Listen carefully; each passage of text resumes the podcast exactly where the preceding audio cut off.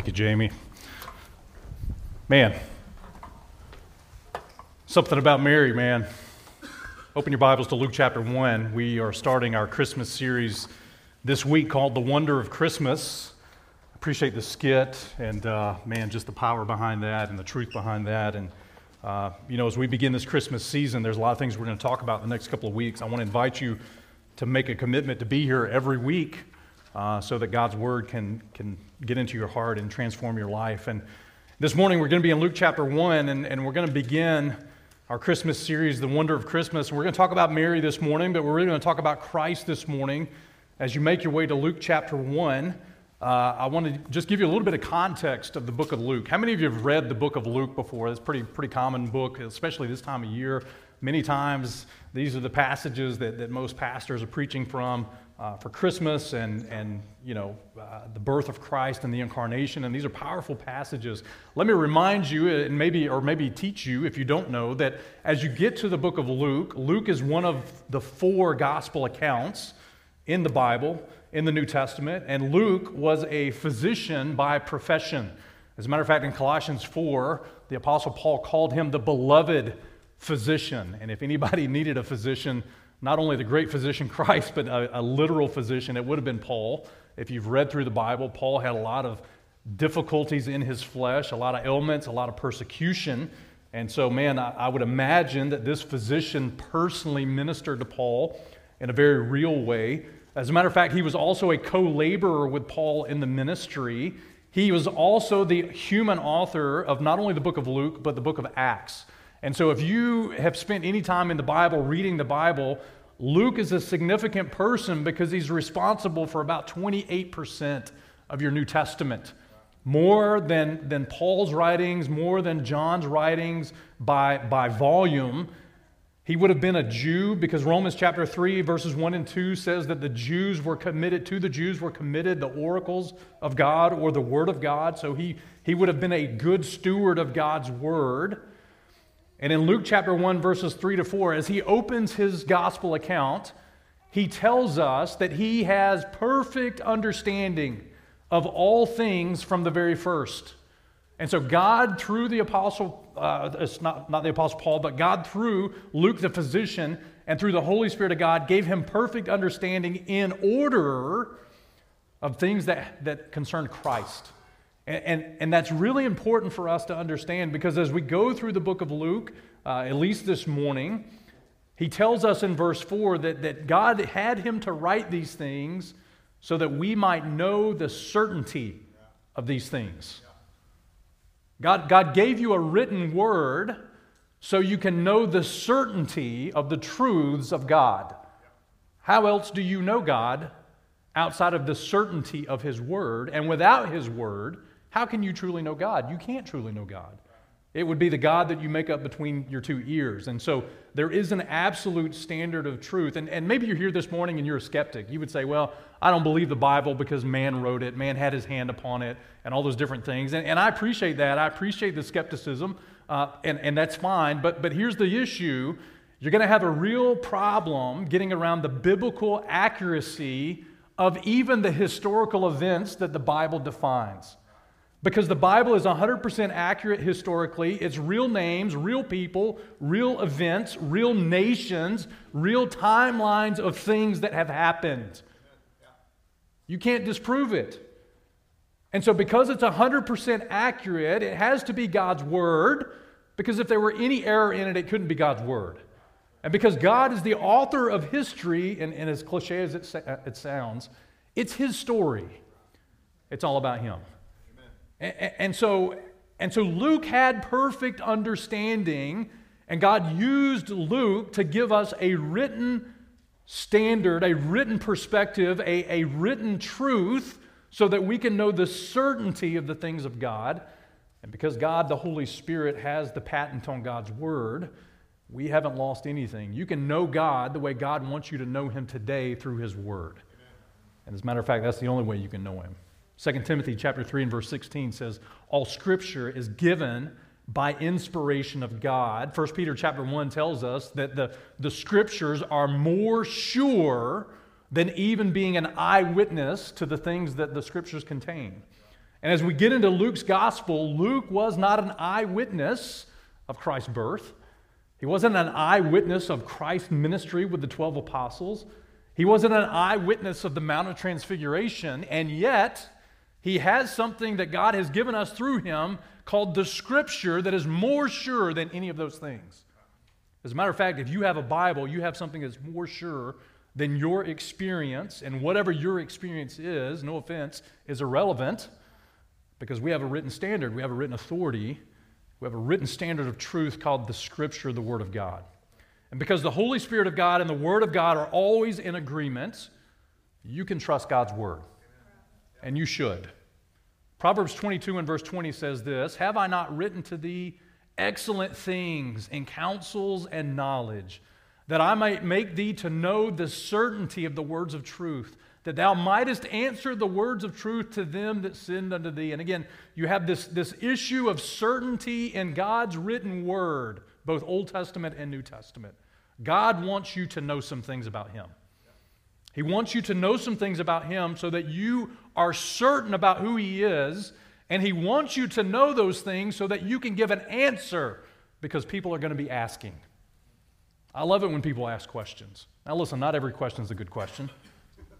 There's some really dumb questions, you know, and I've heard most of them, but whatever. If you have kids, you have too. Okay, whatever. Christians are no different. But listen, there are people that are legitimately seeking truth in our world. They're legitimately seeking God. They, they literally want to know who is this God of the Bible. And man, God's given Christians a written word that we can have certainty in and that we can share those words with other people. So it's really important that we know the Word of God. We, we ought to, as 1 Peter 3 tells us, we ought to be ready to give an answer to every man that asketh you a reason of the hope that's in you with meekness and fear. And so this morning, have you found Luke yet? That's the introduction. So, Luke chapter 1. This morning, we want, we want to look at this passage of Scripture concerning the birth of Christ, starting in verse 26. And and again, as we get into this, there's a lot that's already happened in chapter one. We don't have the time to, to teach through the whole chapter, but, but just know that God is moving miraculously, preparing the world for the first coming, the first advent, if you will, of the Son of God. Luke chapter 1, verse 26, just follow along in your Bible. It says, In the sixth month, the angel Gabriel was sent from God unto a city of Galilee named Nazareth to a virgin espoused to a man whose name was Joseph of the house of David, and the virgin's name was Mary. And the angel came in unto her and said, Hail, thou that art highly favored, the Lord is with thee. Blessed, blessed art thou among women. And when she saw him, she was troubled at his saying, and cast in her mind what manner of salutation this should be. And the angel said to her, Fear not, Mary, for thou hast found favor with God. And behold, thou shalt conceive in thy womb and bring forth a son, and shall call his name Jesus. And he shall be great and he shall, be the, he shall be called the Son of the Highest, and the Lord God shall give unto him the throne of his father David. And he shall reign over the house of Jacob forever, and his kingdom there shall be no end. Then said Mary unto the angel, How shall this be, seeing I know not a man? And the angel answered and said to her, The Holy Ghost shall come upon thee, and the power of the highest shall overshadow thee. Therefore also that holy thing which shall be born of thee shall be called the Son of God. And behold, thy cousin Elizabeth, she has also conceived a son in her old age, and this is the sixth month with her, who was called barren. For with God, nothing shall be impossible. And Mary said, Behold, the handmaid of the Lord, be it unto me according to thy word. And the angel departed from her. Father, we need you this morning, God. Take your word, reveal it through your Holy Spirit, God. And, and, Lord, give us ears to hear what you have to say to us today and help us to be transformed. We give you the glory for that. We ask in Christ's name. Amen. This morning, I want to talk about Mary. And number one, we're going to study Mary's opportunity. As we, as we begin our Christmas story and Christmas season, we're going to look at some passages that deal with the, the birth of Christ and the people associated with that. And, and this morning, we're going to talk about Mary a little bit because, because she had an amazing opportunity that no one else on this earth had. She was visited by an angelic messenger named Gabriel. And she had the opportunity to get on board with what God was doing in the world. As a matter of fact, Luke's gospel begins in chapter 1 with two miraculous births the birth of John the Baptist and the birth of Jesus Christ. And in both of those situations and circumstances, there was challenges and yet opportunity available. You see, both of those women had challenges that would have been difficult to overcome in their life outside of God's intervention. The Bible says of Elizabeth that she was barren, she was, she was unable to have children. If we were to go back in the previous verses, it also says she was well stricken in years.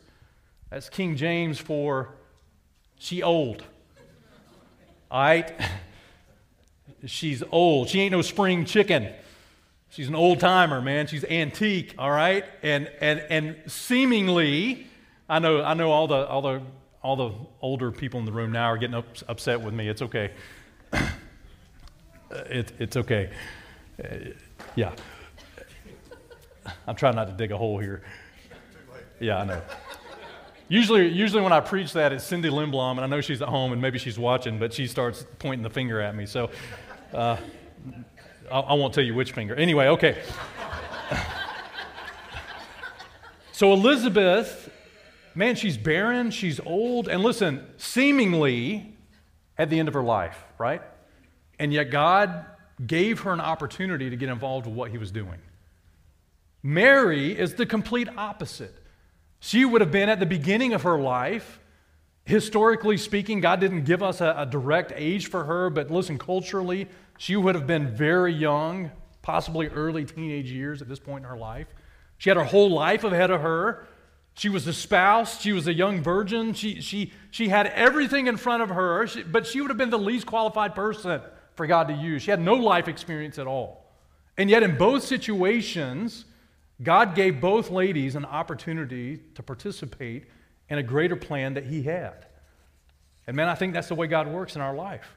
I mean, she even looks at her circumstances, Mary does, and says, Man, how can this thing be, seeing that I know not a man? And, and God tells us in the passage, man, listen, with man, things are impossible. With God, nothing is impossible. And, and so I, I want to just share with you, from Mary's perspective, that there's always an opportunity to be used by God. There's always an opportunity, and your circumstances, your ability, whether you're well stricken in years and barren, or whether you're a young virgin that's clueless, it doesn't matter. Because God is greater than your circumstances, God is greater than your ability, and God wanted to use both. And both of them, God gave an opportunity to bring glory to God through their life. And so here's the key in your notes, man. Your ability and my ability, or our lack of ability, doesn't limit your opportunity to be used by God. And some of you need to hear that this morning because, listen, God gives you opportunity. And you automatically default to how can this thing be because I'm not qualified? How, how can this thing be because I don't have the circumstances for God to use me? Listen, Every time God gives you the opportunity, you need to take it because it's God that makes it possible. And don't let your circumstances or your lack of ideal circumstances make you miss out on what God can do in and through you. Man, some of you young people need to listen right now because you don't think or don't believe that God can use you because you're too young. That's a lie from the devil. And maybe it's a lie from old crusty church people, but I'm telling you right now, God can use you. God wants to use you. And some of you, you think your ship has sailed and God can't use you anymore because you got a little bit of gray going on. The knees don't work like they used to. But I'm telling you, God has an opportunity available and is not dependent on your ability. As a matter of fact, God gets more glory when it's not dependent on your ability. 1 Corinthians chapter 1, verse 26, as, as Paul writes to the Corinthian church, he says, For you see your calling, brethren, how that not many wise men after the flesh, not many mighty, not many noble are called.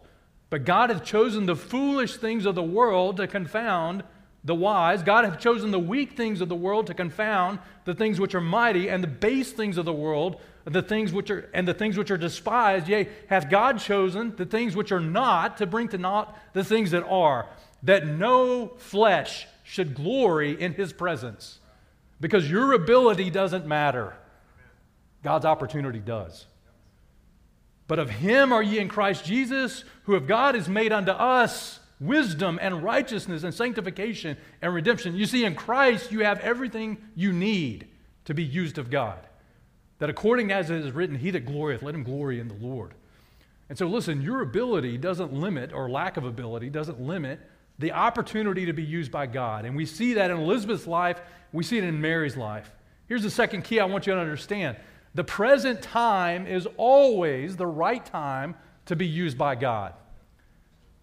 Now is the time to be available and willing to be used by God. And listen, if we're not careful, we will fall into the trap of waiting for the perfect time to let God use us. You know what Mary could have said? Listen, I'm espoused.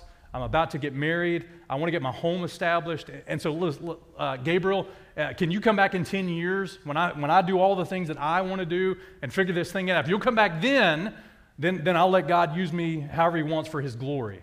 Man, you'll miss the opportunity. And listen, God showed up in, in, what seemingly would have been less than ideal circumstances in her life. I mean, she's about to get married, she's got her whole life ahead of her. Can I just tell you, that's the right time to serve God?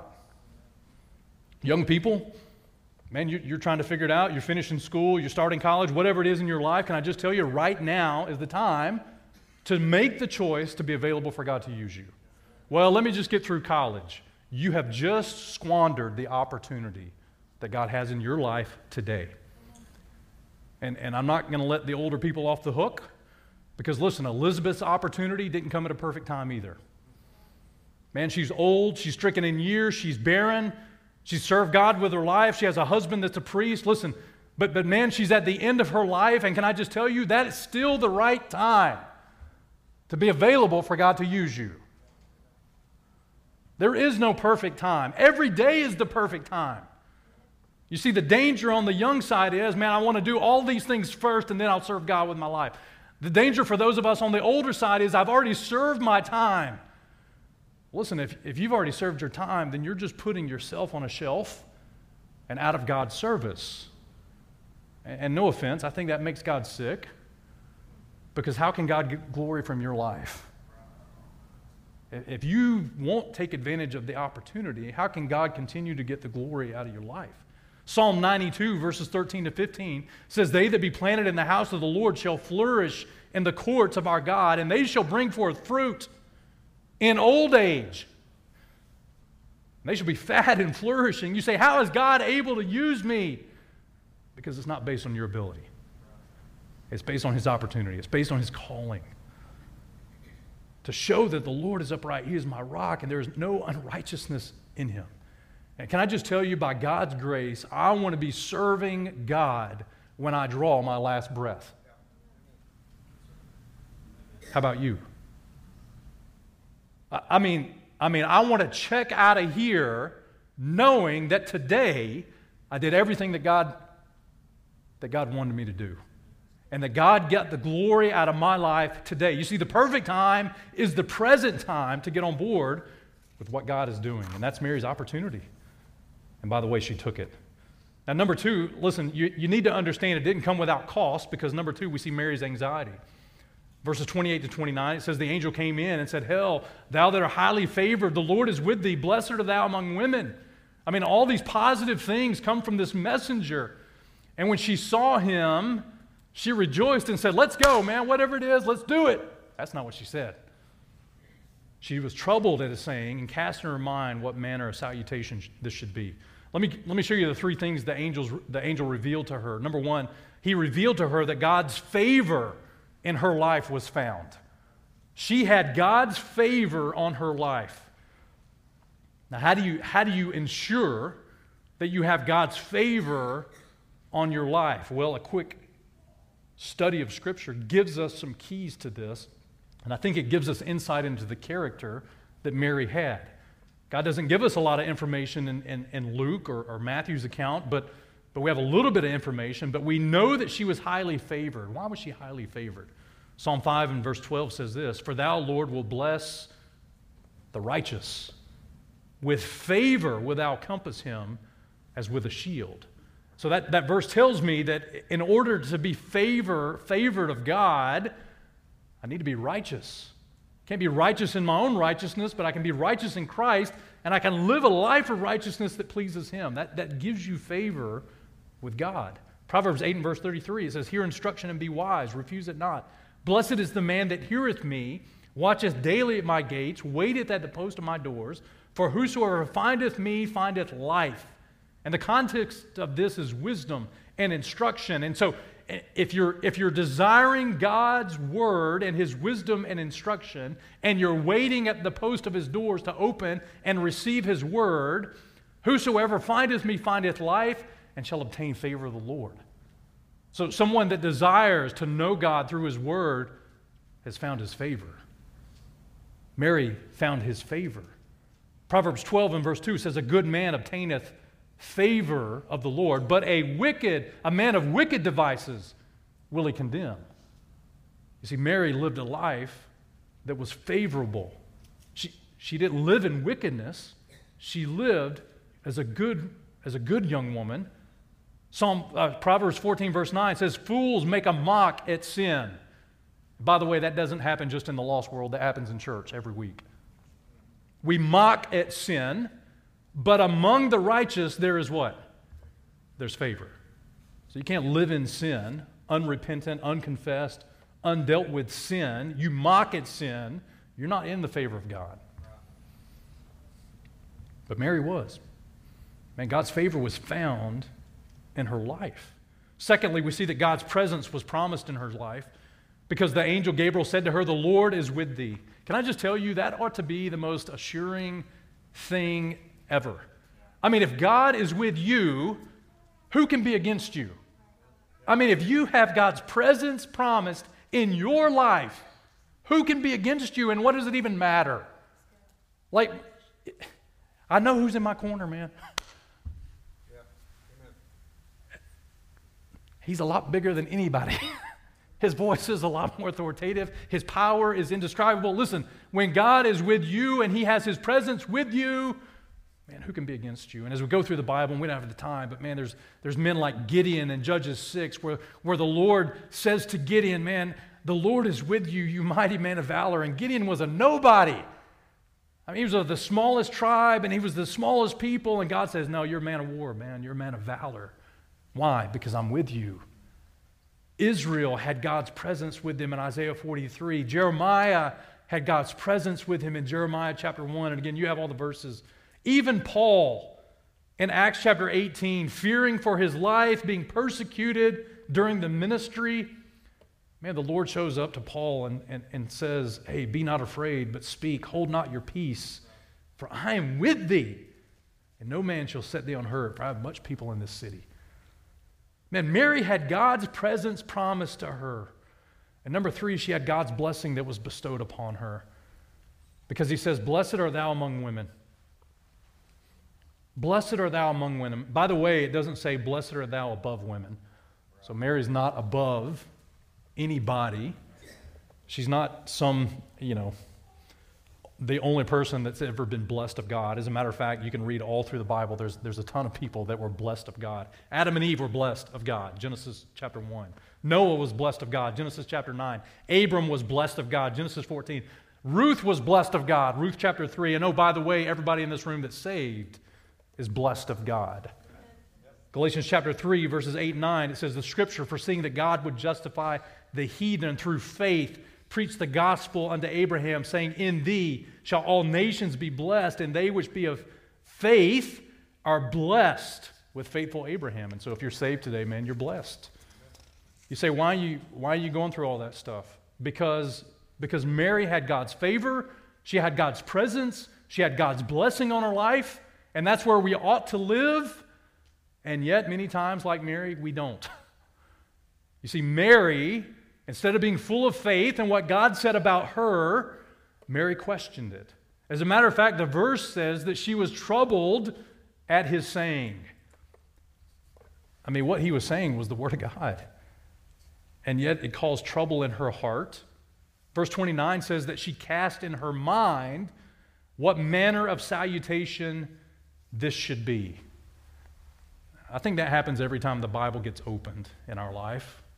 There's a battle over whether we're going to just trust what God says or what, what God says to us actually troubles us and causes us to doubt and to question.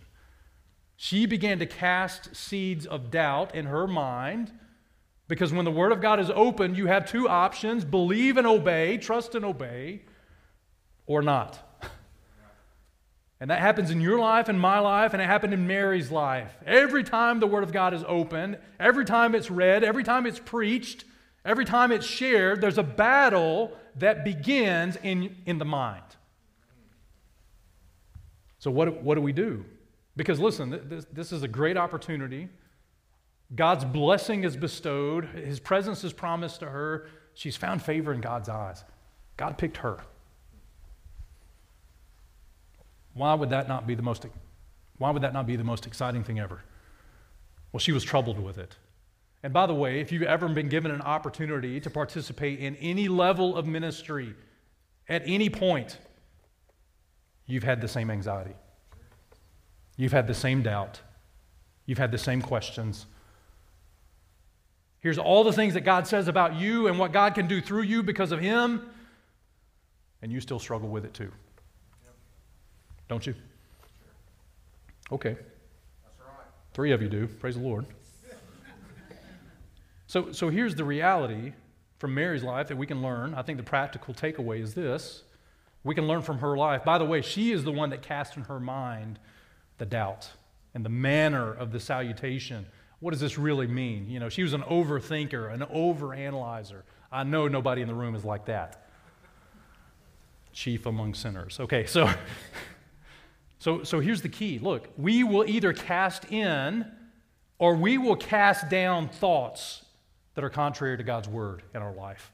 And you have a choice to make every time God's word comes into your heart and mind. You have a choice to make to either cast down thoughts that are contrary to God's word or cast those thoughts into your mind, and now you have conflicting authorities. Now you've got conflicting authorities. 2 Corinthians chapter 10, Paul tells us that we ought to not walk in the flesh because we don't war after the flesh. He says the weapons of our warfare are not carnal, they're not fleshly, but they're mighty through God to the pulling down of strongholds. Verse 5 is the key casting down imaginations and every high thing that exalteth itself against the knowledge of God. What did Gabriel do? He revealed to Mary the knowledge of God.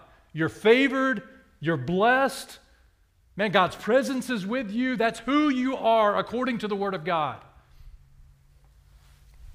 Well, she, she struggled with that. And we do too.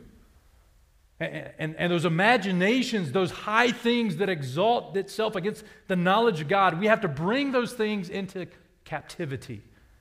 Every thought to the obedience of Christ. You see, some of us, man, we struggle with that today because, because we know what God's word says about us. We know what God's word says about him. With God, there is nothing that's impossible.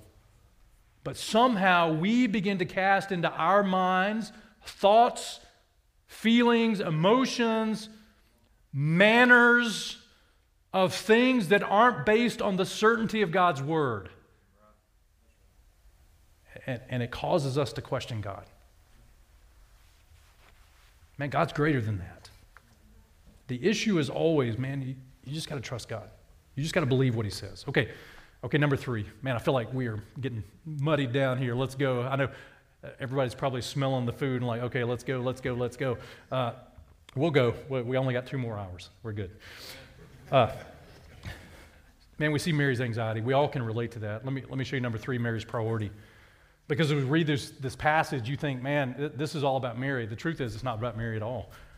It's actually about Christ because it's all about Christ. Now look at verse 31. Behold, here's what the, the angel said to her Thou shalt conceive in thy womb and bring forth a son. Thou shalt call his name Jesus.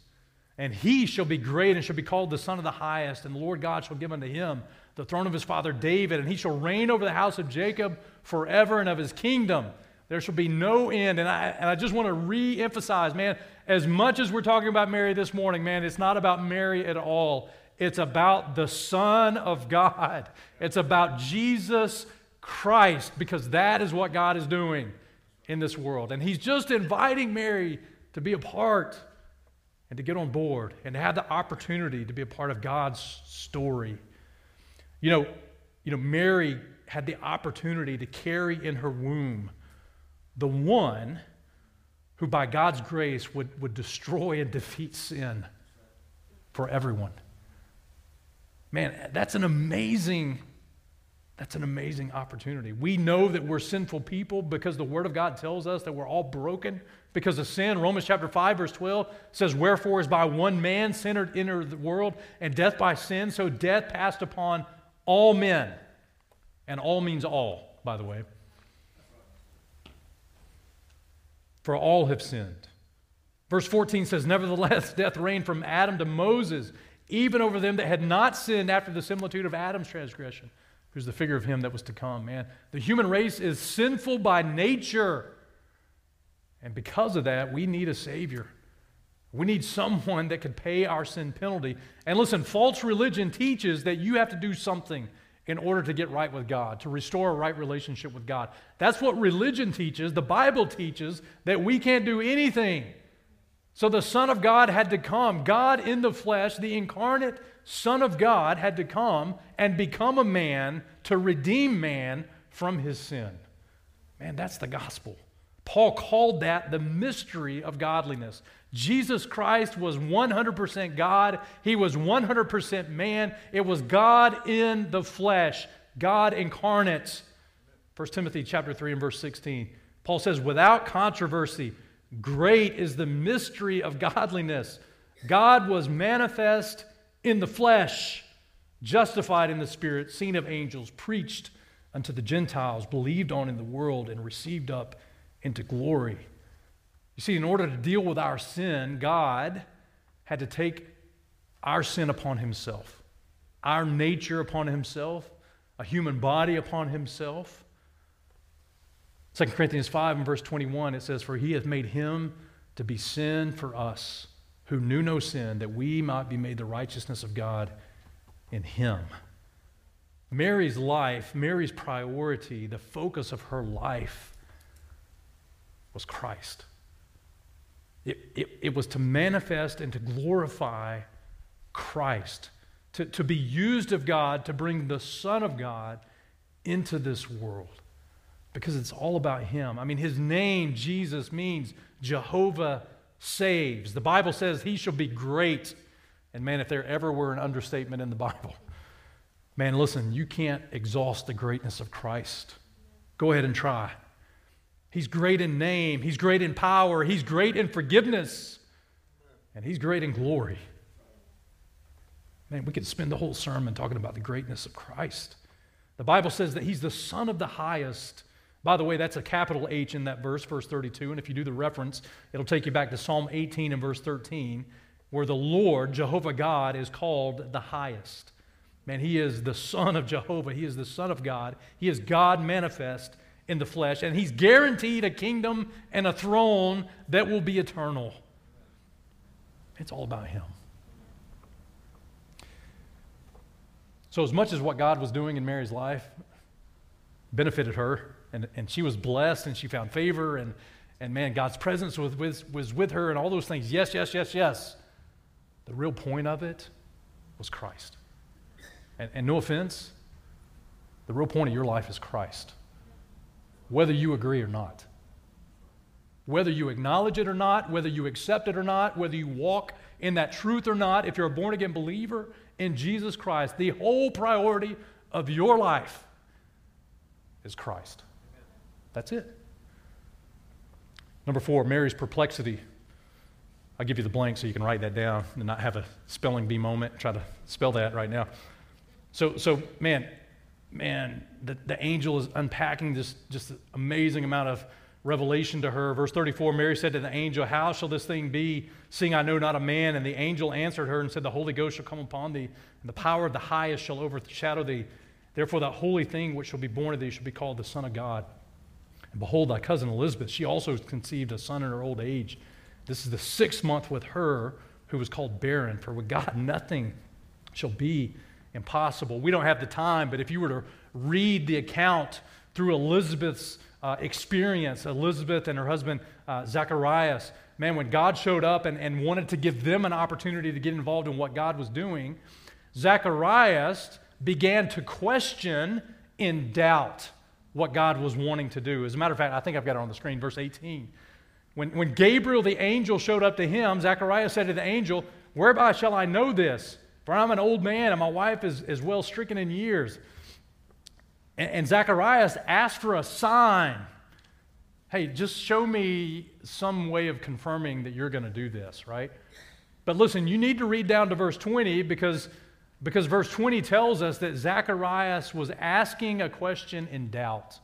He didn't believe that God could do what he said he could do. Verse 20 Behold, thou shalt be dumb and not able to speak until the day that these things shall be performed, because thou believest not my words, which shall be fulfilled in their season. And so, man, Mary is perplexed. Zacharias was asking a question in doubt, but I think you see a difference in Mary because Mary's question is a question of wonder. In other words, how is God going to do this? And I think those two things are world apart. There's one thing to doubt God's word, there's another thing just to not understand how God's going to do it. And I think God would rather us live on the side of faith where you don't have to fully understand how God's going to do it. Now, I don't understand how God works it out in my life sometimes. I really don't. And you don't either. The truth is, there's a difference between doubting how God's going to work and wondering at how He's going to accomplish it. Hebrews 11 and verse 6 says, Without faith, it's impossible to please him, to please God. We heard that from, from Colin a couple of weeks ago. For he that cometh to God must believe that he is, and he's a rewarder of them that diligently seek him. It's okay to be perplexed, just don't let it immobilize you. So, so here's the key God never requires you and I to fully understand everything, He just requires that we have faith in His Word. And that's a hard pill to swallow. It was for Zacharias. He's like, nah, I'm going to need you to give me a sign on how this is going to work. And the truth is, his heart was revealed. Verse 20 tells us that he doubted.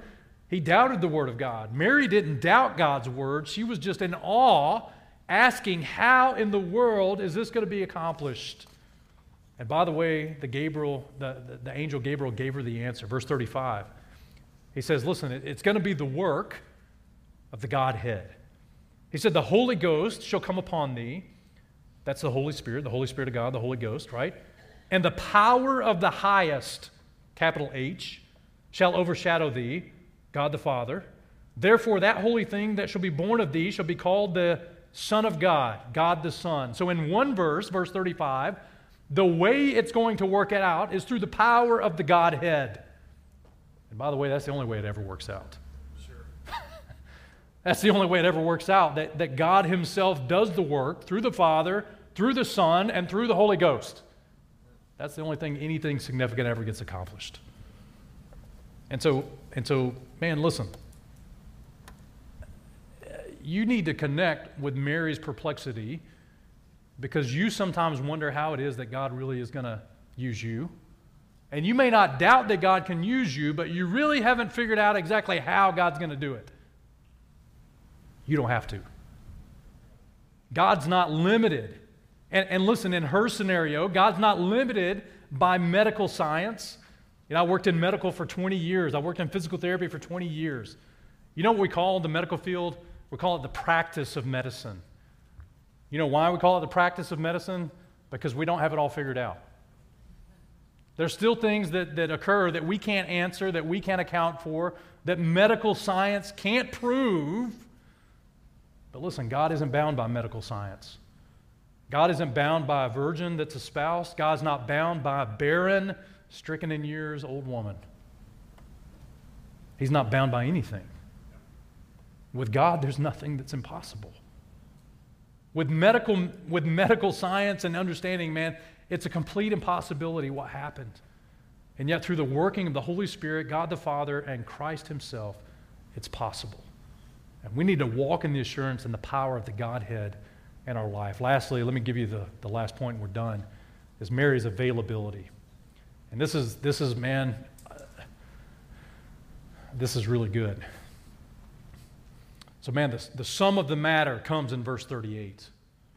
So, Mary has had to weigh the Word of God. She's had to understand what God's promises are to her. She's had to deal with her anxiety and her perplexity and her, her lack of understanding of how God is going to accomplish all these things, and yet the opportunity that's available. And then in verse 38, Mary said, Behold, the handmaid of the Lord.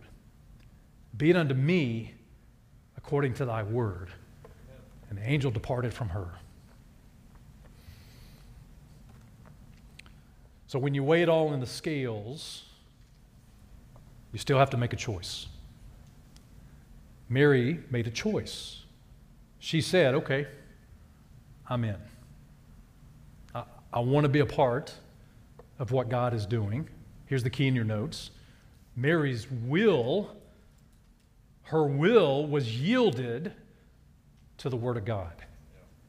You need to know that Mary had a choice, just like you have a choice.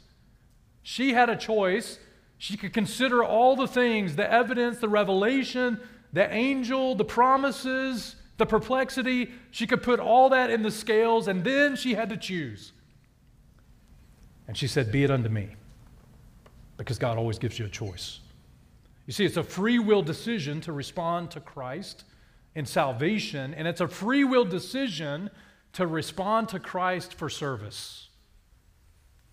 And some of you are a little too Calvinist in your understanding of service because you think God's going to somehow force you to serve Him, and that's just what you're waiting on. God didn't force Himself on this young girl, He gave her the opportunity. And then, and, then, and then he gave her the opportunity to serve him. And, and, and she yielded her will to the Word of God, which is the same thing you have to do. See, some of you are waiting for God just to automatically save you from your sin, force you to accept Christ, but the truth is that's never going to happen because God gave you a choice. And He's given you revelation, He's given you understanding from His Word, and now you have to make a decision. Will you allow Christ to save you from your sin? And some of you that are saved have to make the decision will you allow your life to be used for God's glory? You have to make a choice. Lord, be it unto me according to your word. She surrendered her, her will to the word of God. And then, and then, secondly, listen, she surrendered her body for the glory of God. Mary's body was surrendered for the glory of God. So, so God could get the glory out of her life and out of her body however he saw fit that would bring him maximum glory. And, and oh, by the way, don't think that this thing cause problems in her relationships. I mean, give me a break, right? You've read the story when Joseph finds out she's with child, I mean, it's kind of like, uh, what? and the Lord has to confirm into his life what God is doing. But I'm telling you, man, listen, her body was surrendered. It wasn't just her will that was surrendered, but she surrendered her body. And I don't know necessarily if you can surrender one without the other, by the way. Because 1 Corinthians 6, verse 20 says that, that God has bought us with a price. Therefore, glorify God in your, in your body and in your spirit, which are God's. 1 Thessalonians 5 and verse 20, 23, it says, The very God of peace sanctify you wholly, set you apart wholly, separate you completely. I pray God your whole spirit and soul and body be preserved blameless at the coming of our Lord Jesus Christ. You see, you see, I wonder how many people in church, they just hadn't made themselves available. They just haven't yielded their will to the Word of God, weighed it in the balance and said, God is worthy to get the glory out of my life, and surrendered their will and their body for the glory of God. And I don't know if you can do one without the other, quite honestly. So, so let's wind it down and land the plane here. Mary, for us, devotionally, is a picture, she's a type of every Christian. You say, how do, how do you get that? Well, I'm glad you asked. You did ask, right? She's a picture of every Christian. And the reason why is because she was espoused to a husband, and the marriage had not yet been consummated. And yet, through the power of the Holy Ghost and the Godhead, she was able to deliver and produce fruit through her life. And God tells us in 2 Corinthians chapter 11 and verse 2 that you and I as believers in Christ have been espoused to one husband. Paul says that I may present you as a chaste virgin to Christ. And, and when you got saved, there was this espousal that happened that God says, according to the Word of God, is a legally binding eh, contract. As a matter of fact, if you study espousal in the Bible, it's equal to marriage. Even though the act of marriage maybe has not been consummated yet, the espousal is a legally binding contract, and God views it equal to being married. Do I have Matthew chapter 1 on the screen? Can, can you check this out? It says the birth of Christ was on this wise when his mother Mary was espoused to Joseph. Before they came together, she was found with child of the Holy Ghost. Look at verse 19. Then Joseph, her what? Not her fiance, not her espousee, her husband. Because she was espoused, it was legally binding. It was as if they were married, except the marriage had not been consummated. And can I just tell you, listen, when you put your faith and trust in Christ, you entered into a relationship, a legally binding relationship, and God views it as equal as being married, and you have a husbandman that is Christ. And, and that marriage will be consummated at the marriage supper of the Lamb, the book of Revelation. But until then, God wants to use your life to bring Him glory through the power of the Holy Ghost and through the reproduction of fruits. Where Mary gave birth to the Son of God, God's desire for every Christian is to give birth to sons, lowercase s, of God through the power of the Holy Ghost. God's espoused you to a husband, and through the power of His Holy Spirit, you can be, bring forth fruit to God's glory through your life, which is the last key, man. God's favor in my life, just like Mary's life, is that He would use the womb of my life to bring fruit for His glory. And man, the only way that happens is through the power of the Godhead Himself. The issue is are you available? You say, Well, I don't have that ability. No kidding. We covered that. Yeah, I'm glad you finally caught up. We, we covered that. You don't have the ability, it's an impossibility but, but with God, there's nothing that's impossible. So your greatest ability is just your availability to yield your life, to yield your will to God's word, and to make your body completely surrendered for the glory of God. Now, the question is are you available? Now, some of you in the room, man, you, you need to consider Christ as Savior today. And the truth is, you know, man, that you're a sinner. You know that you've broken God's law. You know that before a holy God, you're guilty in your sin. But man, if you're waiting on somehow God to twist it in and force himself into your life to save you from your sin, I'm just telling you right now, it's not going to happen. You have to weigh the evidence in the scales of your life and just like Mary, make a decision and say, Lord, be it unto me according to your word. If Jesus Christ died on the cross for my sin and was buried and rose again the third day according to the scriptures for my sin, I have to, by faith, respond to that information, to that revelation from God's word. And if you need to be saved today, you need to make yourself available to the gospel. But I know I'm also talking to some saved people today. And man, listen, the greatest place we could be is yielded to God's word and our body for his glory. The greatest place we could be is to understand what God's word says, take all the excuses off the table, take all the, all the reasons we can't trust God off the table, and just let God be glorified in our life. And, and Mary settled the issue. I don't understand it. I can't explain it. It doesn't make sense. But God, you're, you're big enough, God, to handle it. And I'm just going to trust you. Maybe you need to make yourself available today. Let's bow our heads and pray, and, and Cody's going to come, and we're going to sing a song of invitation. Father, we need you this morning, God. We thank you for your word, Lord.